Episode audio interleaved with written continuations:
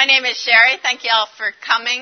Um, I would be glad to interact with you or give you my email if you'd like. I had it on my presentation yesterday. I see I forgot, but uh, if you want to contact me, uh, it's really just Shari, S-H-A-R-I dot Falkenheimer at cmda.org, or I can give you my card. I want to talk uh, today. There's so many things we could talk about. We could have a whole course on cross-cultural issues on teaching healthcare, teaching in healthcare, uh, but we'll only be able to cover, cover a couple of things.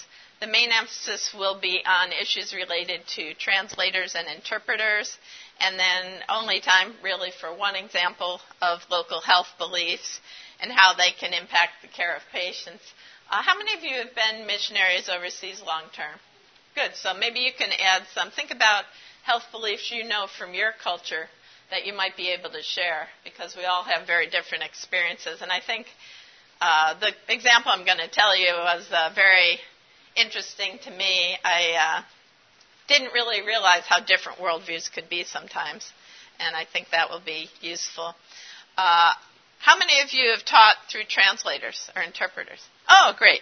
Okay, well, I'd like to do this interactively. It's very boring to get lectured at. So, what are some issues? Uh, well, actually, I'm going to do it in three parts. Uh, sorry, got off track there. Uh, of course, there are many situations like these uh, needing interpreters. The one I'm mostly involved in is uh, teaching teams where we uh, are teaching medicine, dentistry, medical ethics, faculty development. But most of you, even in the U.S., uh, know there's an increasing number of people who whose first language is other than ours, and uh, I think it's been quite an improvement since they've had these translation lines where you can call a native speaker and the doctor can be on one side and the patient on the other, uh, and uh, it has improved. Uh, communication a lot, but overseas you don't always have control of who your translators will be.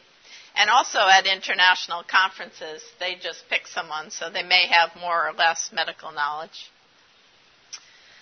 So, what is the problem? Uh, this is, uh, I think, pretty obvious to most of us, but even when we speak the same language, we can misinterpret and misunderstand each other. I was with some missionary friends in the outback in Australia one time, and uh, they said, "Want to have a cuppa?" It's like cuppa. What's a cuppa? You know, or a, cup of tea, they meant. Probably a lot of you know that, and you've probably had similar. What are some other things you've heard in, in cultures that were in English, but you're kind of confused about what they're talking about? Yes.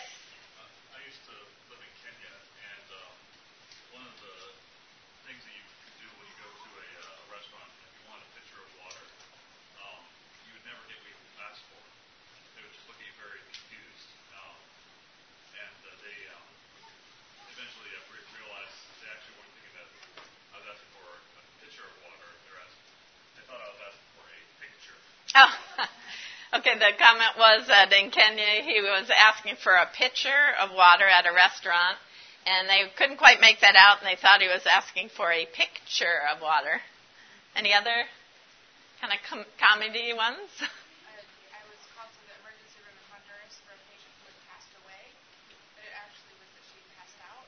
Oh, okay. In Honduras, someone was called uh, to see a patient who passed away, but the patient had only passed out that reminds me of, you know, international students here. I, I have been involved with a lot of my life, and we say we kick the bucket. And they're like, kick the bucket? You know, or uh, we forget sometimes even getting hamburgers when they say, for here to go. A lot of people don't really get that. So I think uh, it's clear that even the same language can be a problem, but when you're from a totally different language and culture, you're really uh, likely to have some problems and issues that come up.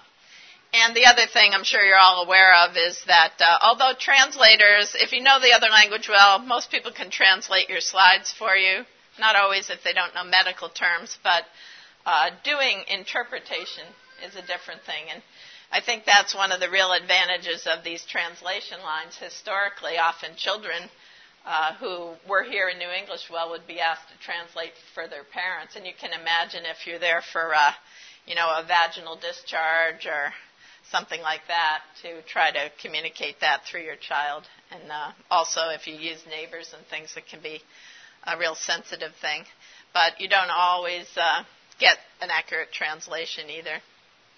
And I thought this was another good one about being lost in translation that uh, if we speak little or none of the language of the uh, person, we can't really tell which, which ideas are clear. So we're going to talk a little bit about some things that can help you know whether the translation is communicating what you want, because certainly in our field, mistranslation can cause death and hurt our patients. So don't want to do that. And then uh, benefits. There have been studies on this, and it really uh, improves the care of patients to have good interpreters, really kind of putting them on the equivalent of the level of uh, people that you can talk to directly. Where in the past, without this, there are a lot more errors. So there is, this is sort of evidence based as well. Okay, now this is what I had started to ask you. What are some tips you would give somebody about preparing a presentation to be given in another language and culture through an interpreter?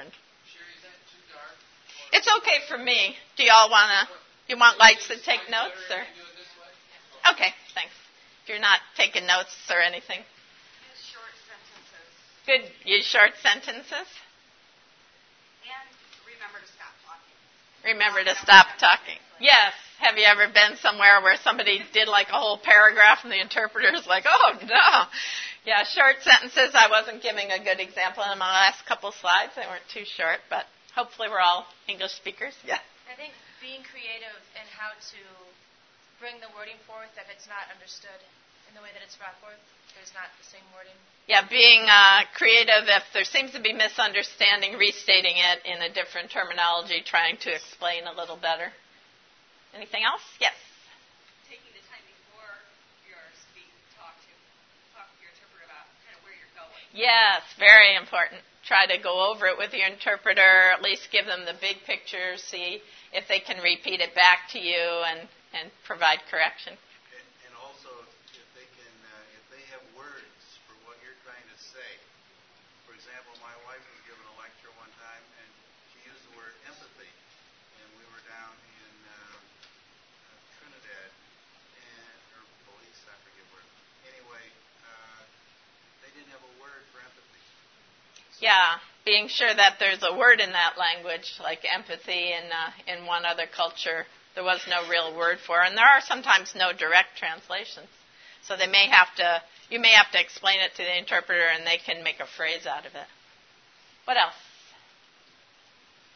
Anything else? Okay, I won't belabor that, but feel free to chime in.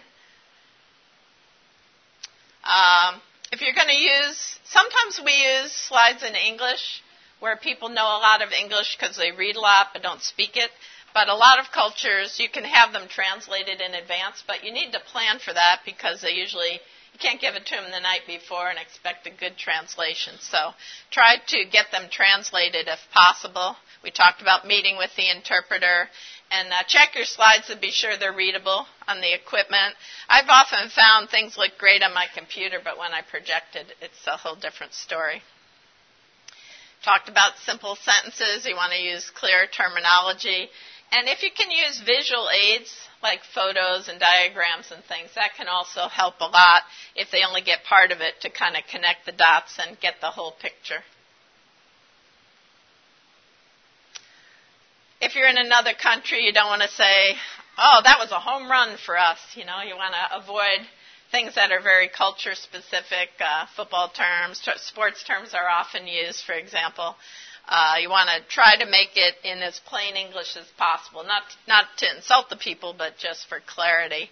And uh, in medicine, we have a lot of acronyms. Uh, you can't always assume that people know all of our acronyms, and you know, having spent 26 years in the military, I think we were kind of the kings and queens of acronyms. So be sure that you spell it out at least the first time. Then you, you might be able to use it later.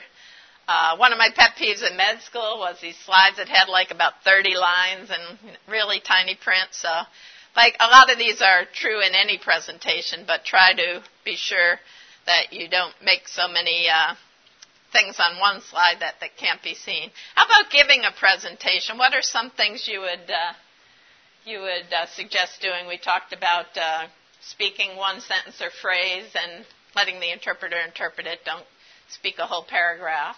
What else?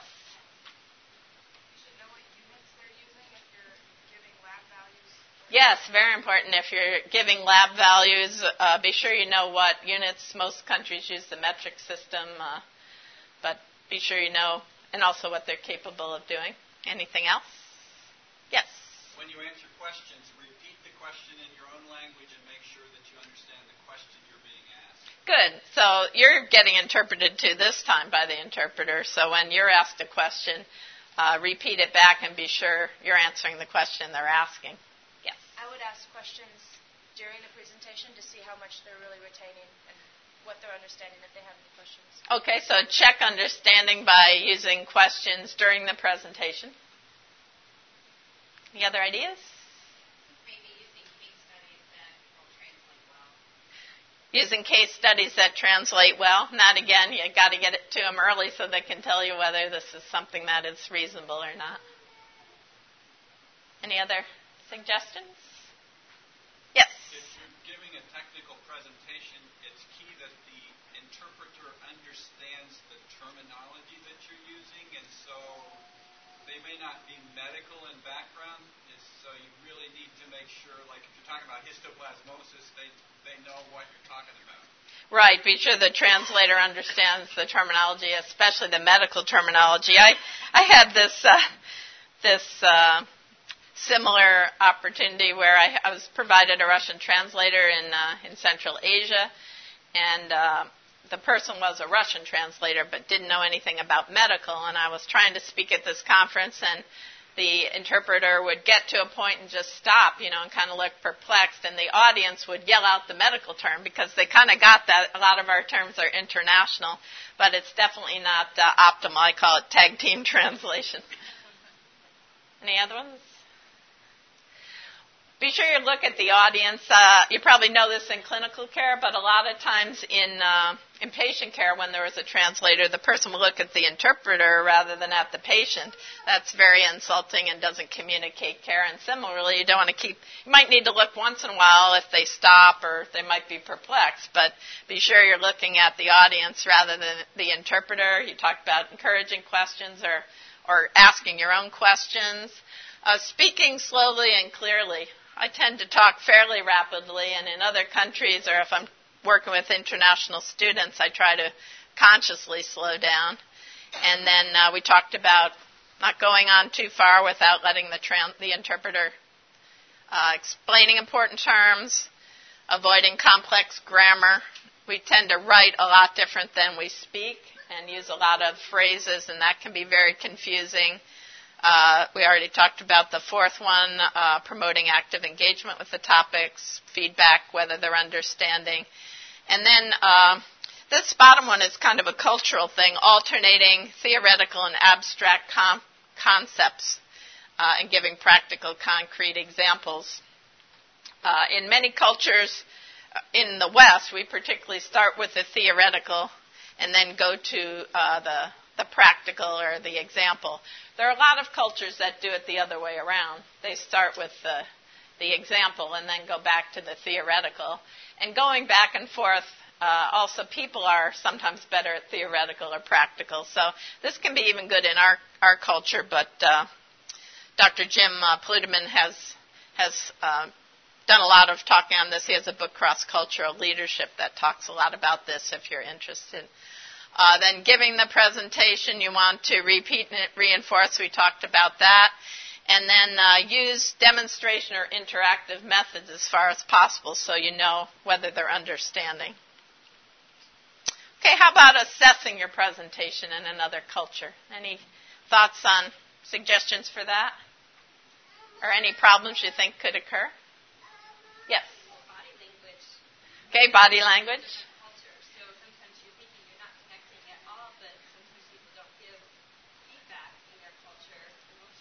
Right, body language that, uh, you know, sometimes you think they're not interested or paying attention, but because of their body language, but that's how they do it in their culture. And the opposite, I heard a, a pastor from Kenya who was saying, you know, when teams come to teach in their country, uh, he sees the prayer letters and people come home and they'll be like, oh, the Kenyans, they were the most interested students. They're on the edge of their seat every time. They paid such attention. They were just glued to what I was saying. And then he would hear them later saying, did you understand anything what they were talking about? I didn't get anything out of that.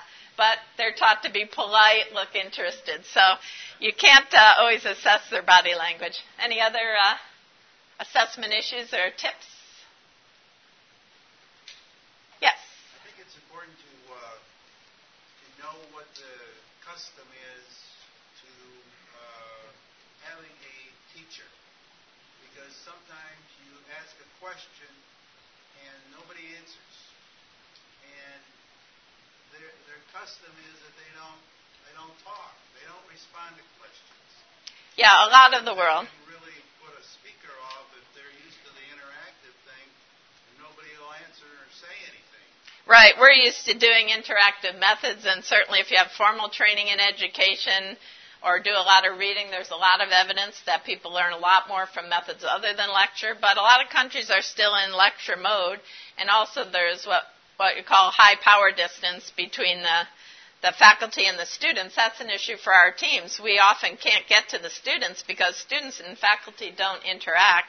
It is changing in a lot of parts of the world, a lot of places doing lecture uh, are trying to incorporate more interactive methods, but it can be important to know kind of what's expected and maybe even talk to them ahead of time about is it okay to to try this. I do find younger people all over the world lo- love it. You know, even in cultures where they don't usually interact with professors, most places they're responsive if you give them permission and you act friendly. You know, you're not to. There are sayings in like in Asia that the nail that sticks up will get hammered down and things like that. So a lot of times they're taught not to stick out, not to be different than the class too. So any other cultural things on assessment? Good. We should write a book together. Uh, I think we already talked about observing the nonverbal behavior. You can't always interpret it, but you know, if it looks like nobody's following what you're saying, can give you some indication, or if it looks like they're all whispering to each other, looking perplexed. Nothing's perfect if you can't uh, understand what's actually going on, but uh, we talked about demonstration performance. If you tell them how to do it and they can show you they can do it, you know they got it. If uh, you can also identify missteps.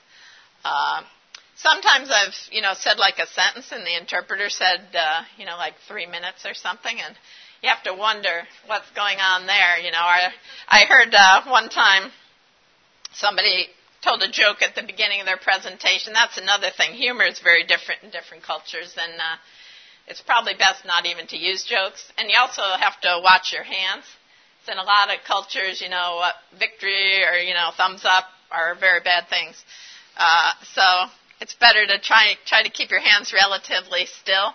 But uh, I heard one uh, one guy who was speaking in another culture, I think it was in Japan, told a joke, and the interpreter went on for a while, and uh, he found out later the interpreter was saying, well, I think he said blah, blah, blah, blah, blah, blah, blah, and I think it was a joke, but I'm not really sure I understand it, so everybody laugh. And so they all laugh, you know, because they have to be polite to their, their visitor. I thought that was a really good one. Uh, you can try pre and post tests of knowledge if uh, some places, like I said, if they can do written tests in English, they may not be able to speak, but they read the literature and things. And then asking for feedback. Any, um, well, we have the issue with feedback. Do you ever give the professor feedback? That's one thing. Uh, a lot of cultures, you don't give negative uh, feedback to people who are your perceived bosses or superiors. And also, a lot of cultures, it's um, considered impolite to give any indication that the professor or your your uh, guest needed to correct something or did something wrong or you didn't understand it. So it can be very hard. What might you do in those situations to try to be sure uh, you're getting a good check on how it really went?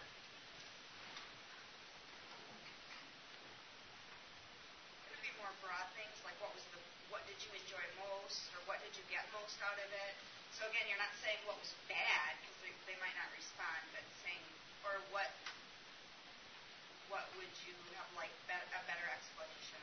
Okay, great. Yeah, getting uh, asking positive questions to see what seemed to go well.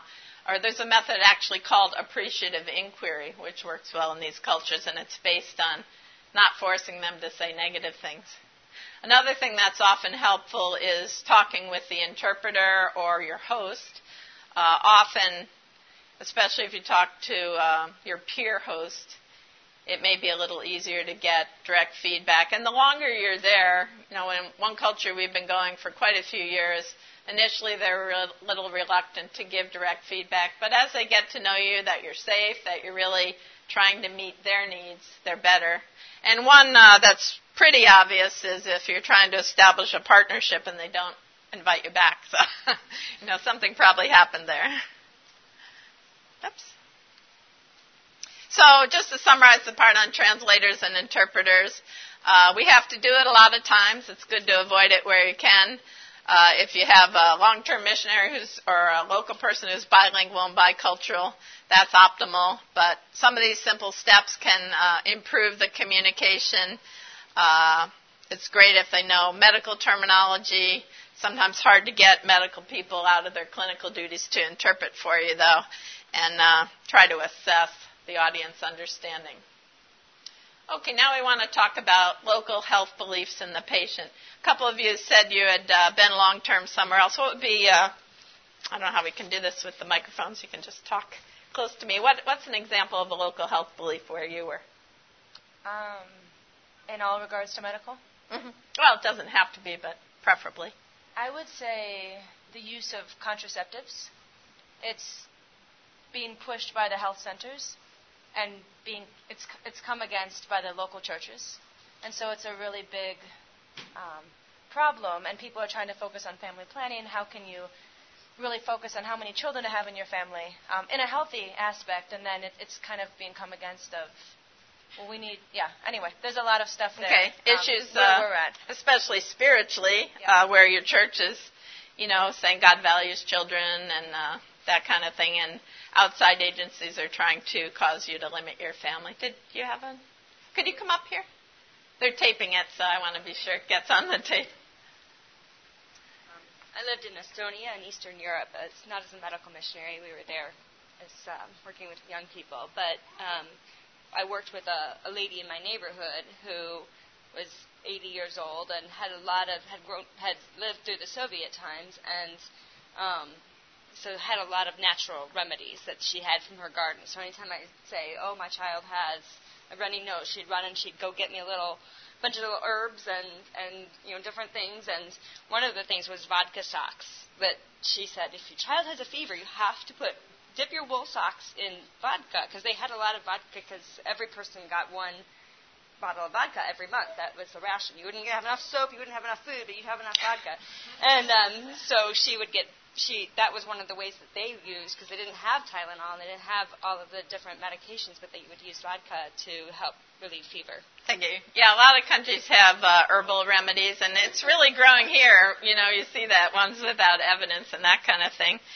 Vodka socks, that's new. And I, th- I thought you were going to say they uh, socked back, you know, a few vodkas or drank them. But yeah, that is true. And um, I was uh, helping in a in a mission hospital one time, and fortunately, the pediatrician I was stepping in for for a while explained to me about you will frequently uh, frequently see children with poisoning due to these local herbal remedies. And I wouldn't have known that was the source. You know, here you call the Poison Control Center. And so it's good to know those kinds of things. Any other examples you'd like to share? Yes. Working among the Highland Indians in Ecuador, uh, they're very holistic in their worldview, and if you tell someone they have a chronic illness like tuberculosis, they would say, "No, I'm a man. I have a job. I support. I only have one wife. I support my family. I can't have a chronic illness." And so they'll take your bag of medicines and hang it in their rafters and not treat their tuberculosis. Okay, good example. Thank you. And that's uh, certainly a disease that needs treatment. There's one more I heard in Asia where the women, when they're pregnant, they want to eat just a little amount of food because they're told that if they have smaller babies, that it'll be easier during delivery time and less complications. And so then babies are coming out, a lot of malnutrition, a lot of issues from that. So it can have a lot of negative things. Of course, there are some herbal things that are effective, but uh, I guess, you know, I've always heard about animism and that sort of thing, and I thought I had some understanding of it until I read this book, uh, The Spirit Catches You and You Fall Down. Have any of you ever read that? Yes. Good. Uh, that really clued me into how different worldviews can be. And uh, here's a couple definitions. You know, the way someone thinks about the world or the filter through which we perceive reality. Uh, I think sometimes it's hard for us when we hear that term to realize how different worldviews can be, the depth of the differences. And this is a book I'd really recommend if you haven't read it. Uh, it's very good. It happened in North America, so wherever you see people from other cultures, it might be helpful. And uh, I'm going to use that as an example. There are many others, and I'm sure there are a lot of people who've been long term overseas who could give you many other things. There are a lot of other issues, though, I wish we had time to talk about. Truth telling in many cultures, especially in, in Asia and uh, some parts of Africa and things. You don't tell someone they're dying, for example, because it takes away their hope. And, you know, so there are issues about that. Uh, there's issues about how individualistic and uh, community oriented we are and uh, how high people are seen like the chief in the society versus others and what can be communicated to each. There's the issue of uh, egalitarian societies versus hierarchical, which is related to power distance. Uh, informed consent can be different in communal cultures and individualistic cultures. But I just want to, I think that what would be most helpful is just to talk about this one uh, baby and about uh, the effect of folk beliefs. So this is a case study on Lia Lee. She's an eight-month-old Hmong female. Anybody know what Hmong Hmongs are? Somebody looked at me really perplexed the other day when I said that. Like a Hmong? What's a Hmong? Okay, they're from Southeast Asia. They're a Southeast Asia people group. Uh, those of us who are old enough to remember the Vietnam War heard about them, but uh, for younger people, you probably haven't, but after the war, quite a number came to the U.S. Uh, so it's an eight-month-old young young baby from a Hmong culture, two to three days of intermittent fever and cough. Patient uh, was shaking and not breathing well for 20 minutes before her parents brought her in. She's had a number of similar episodes, but in previous uh, times to come to the hospital or see the doctor, they weren't able to explain because of the uh, the language barrier. What do you think this might be a case of?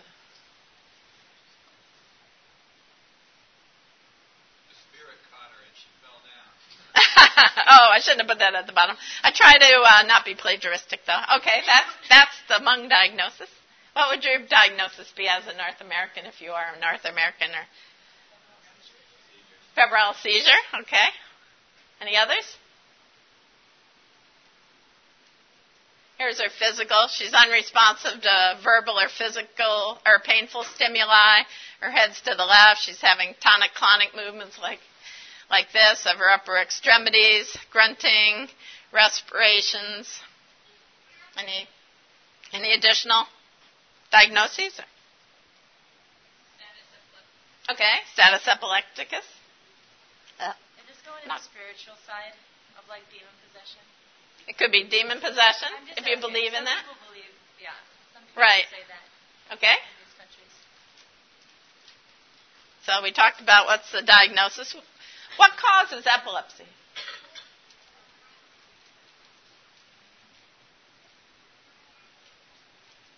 How many of you are physicians or nurses? Okay, come on. What causes epilepsy? Pardon me? Okay, irregular brain activity caused by. Okay, it can be meningitis and encephalitis. A febrile child. I'm sorry. Previous head injury. Brain malformation. Okay, so there are a lot of possibilities. Metabolic problems. This is the doctor's diagnosis grand mal seizure with aspiration pneumonia. Probably got a chest x ray. Explain uh, the cause of epilepsy is uh, brain activity going kind of awry, an electrochemical storm inside the head, which had been stirred up by the misfiring of aberrant brain cells in the book. uh, and it has a natural cause, just like every other disease, right? This is her parents' view. She has the illness that causes uh, the illness where the spirit catches you and you fall down. It's because she lost her soul. Even though they had installed her soul carefully during the Bu Plig ceremony, a soul stealing dab or spirit caused it. A Txiv Neeb or shaman, shaman is need, needed to come and perform a ceremony and do an animal sacrifice to retrieve the soul. Do you see any issue here between the family members and their culture and uh, the diagnosis? They may not have a nearby shaman. They may not. Although uh, this group, there was quite a group that emigrated to that area. But that could be, actually, at one point they did actually take her several hundred miles for, uh, I don't know, super shaman or something uh, when the local one wasn't working. But here, the diagnosis is totally different, and so is the treatment. So, how are you going to handle this? Which is the right diagnosis? Depends on who you are. Okay, depends on who you are to some extent. Recruit help from the shaman. Okay, some people would recruit help from the shaman and try to uh, incorporate.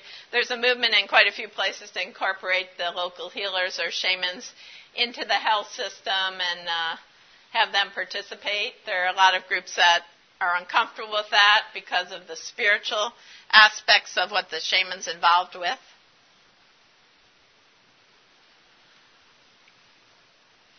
This is a statement made uh, by the author uh, about the uh, discussion with the doctors and uh, the people she knows.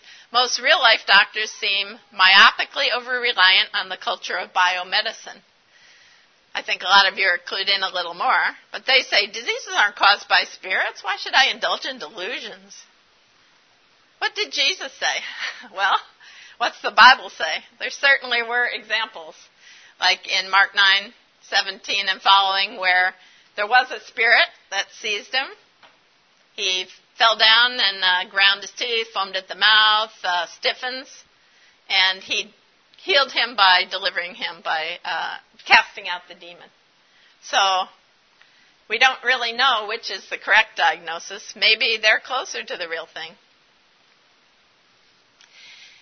And the other thing is, healers or shamans often are much more, uh, I guess you'd say, Hippocratic in some ways with patients than than doctors in North America. Their shamans don't make you come in. You know, the the uh, Hmong tended to avoid doctors because no matter how sick you were, they made you come to them instead of coming to you, where the shaman just would come to your home. And then when you got there, they'd only spend like 10 or 20 minutes with you, where the shaman might stay all day, you know, talk to you, talk to the patient. They were always polite. They didn't have to ask questions. They knew what was wrong. Where the doctors asked really rude and intimate questions. They might ask you about sexual things or, you know, vaginal discharges and, and they might be very abrupt with you. The shamans can just immediately make a diagnosis where the doctors want to take all your blood out and uh, do all these other mysterious things, CAT scans or uh, physical exams. The shamans don't make you undress and get embarrassed, but the doctors make you take your clothes off and examine your intimate areas. And the uh, shamans consider your body and your soul, where the doctors are just uh, thinking about biomedical. So I think you can see uh, a huge disconnect there, and hopefully a lot of you are much more compassionate doctors than some of their perceptions. But it's a, it's a major issue. It's not always just a financial issue that causes them to go to, sh- or cultural issue that causes them to go to seek shaman, shamans. And sometimes even us being compassionate can be viewed by them as uncompassionate just because of the cultural uh, discongruity. Okay, the way we're, we see being compassionate may not be interpreted as compassion depending on cultural uh, body language, uh, behaviors, and that sort of thing. These are some of their other beliefs among the Hmong people. Uh, they get really upset because when you go to the hospital or the doctor, they cut your spirit strings off your wrists because they think they're dirty and uh, they're taking them off and you're losing your protection against the spirits, which they all know are there. Uh, and we know they're there too somewhere, not necessarily in each individual, but I think if, if we're all Christians, we can't deny there are demons. Uh, and they believe that all the people who died in the hospital, their spirits are inhabiting the hospital and seeking to suck up more spirits to their group. So they're afraid to go there because of these spirits. Uh, they have all these herbal remedies which may cause uh, medical symptoms we might not expect. They use cupping where uh, they kind of light a little cotton and put it under a glass cup to uh, suck up, kind of causes a suction or a little burn. Uh, and they think that's sucking out the spirits or various other dermal type things they do to release the spirit or the disease. And uh, they think epidemics are because they disturb the spirits, not uh, because of bacteria and things like that. So it's just a tremendous uh, divergence of worldviews. And I think the Bible uh, teaches us quite differently than we're taught in our healthcare uh, professional education. You know, we can't divide people just into their physical part and just treat physical diseases. We're unified, and there are spiritual diseases, not only not knowing the Lord, but people still are demon possessed. How many of you have been places where you've seen demon possessed people? Yeah, so we've got quite a few in this room you can talk to who have seen demon possessed. I think sometimes we don't even recognize them here because Americans just don't think about it for the most part. And that people have complex needs. Uh, this one social worker that was involved, I was very impressed with because she spent a lot of time with them and tried to understand how were they perceiving things, why were they not giving the medicine. And uh, it's actually a very sad story. The, the child doesn't do well. The family, uh, there's some things that are done to protect the child that disrupt the family. And uh, we know God can treat the entire person, so. And He can also clue us into what we don't know. So, God, of course, source of all healing, physical and spiritual, as well as uh, the other parts of life, interpersonal and cosmic. So, basically, we talked about translators and interpreters, and one example of very divergent health beliefs that can affect care. And uh, we all need to remember the motto at Tenwek that uh, we treat, God heals. Any other comments, questions, discussion? Feel free, especially if you have experienced some of these things. Yes.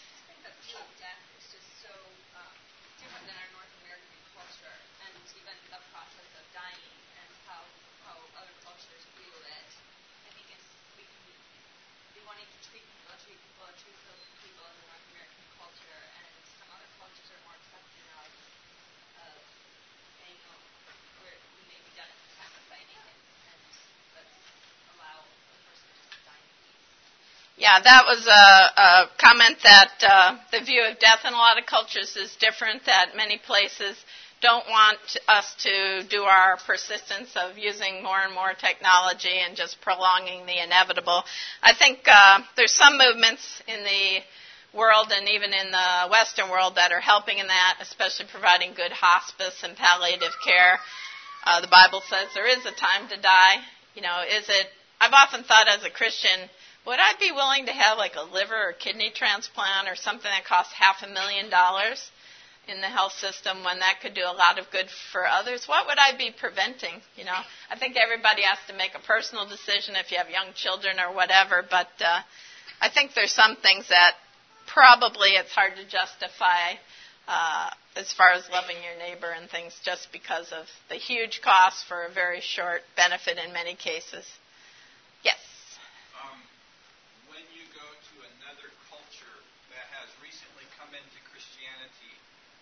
Because they say they're Christian doesn't mean that they share your worldview of disease.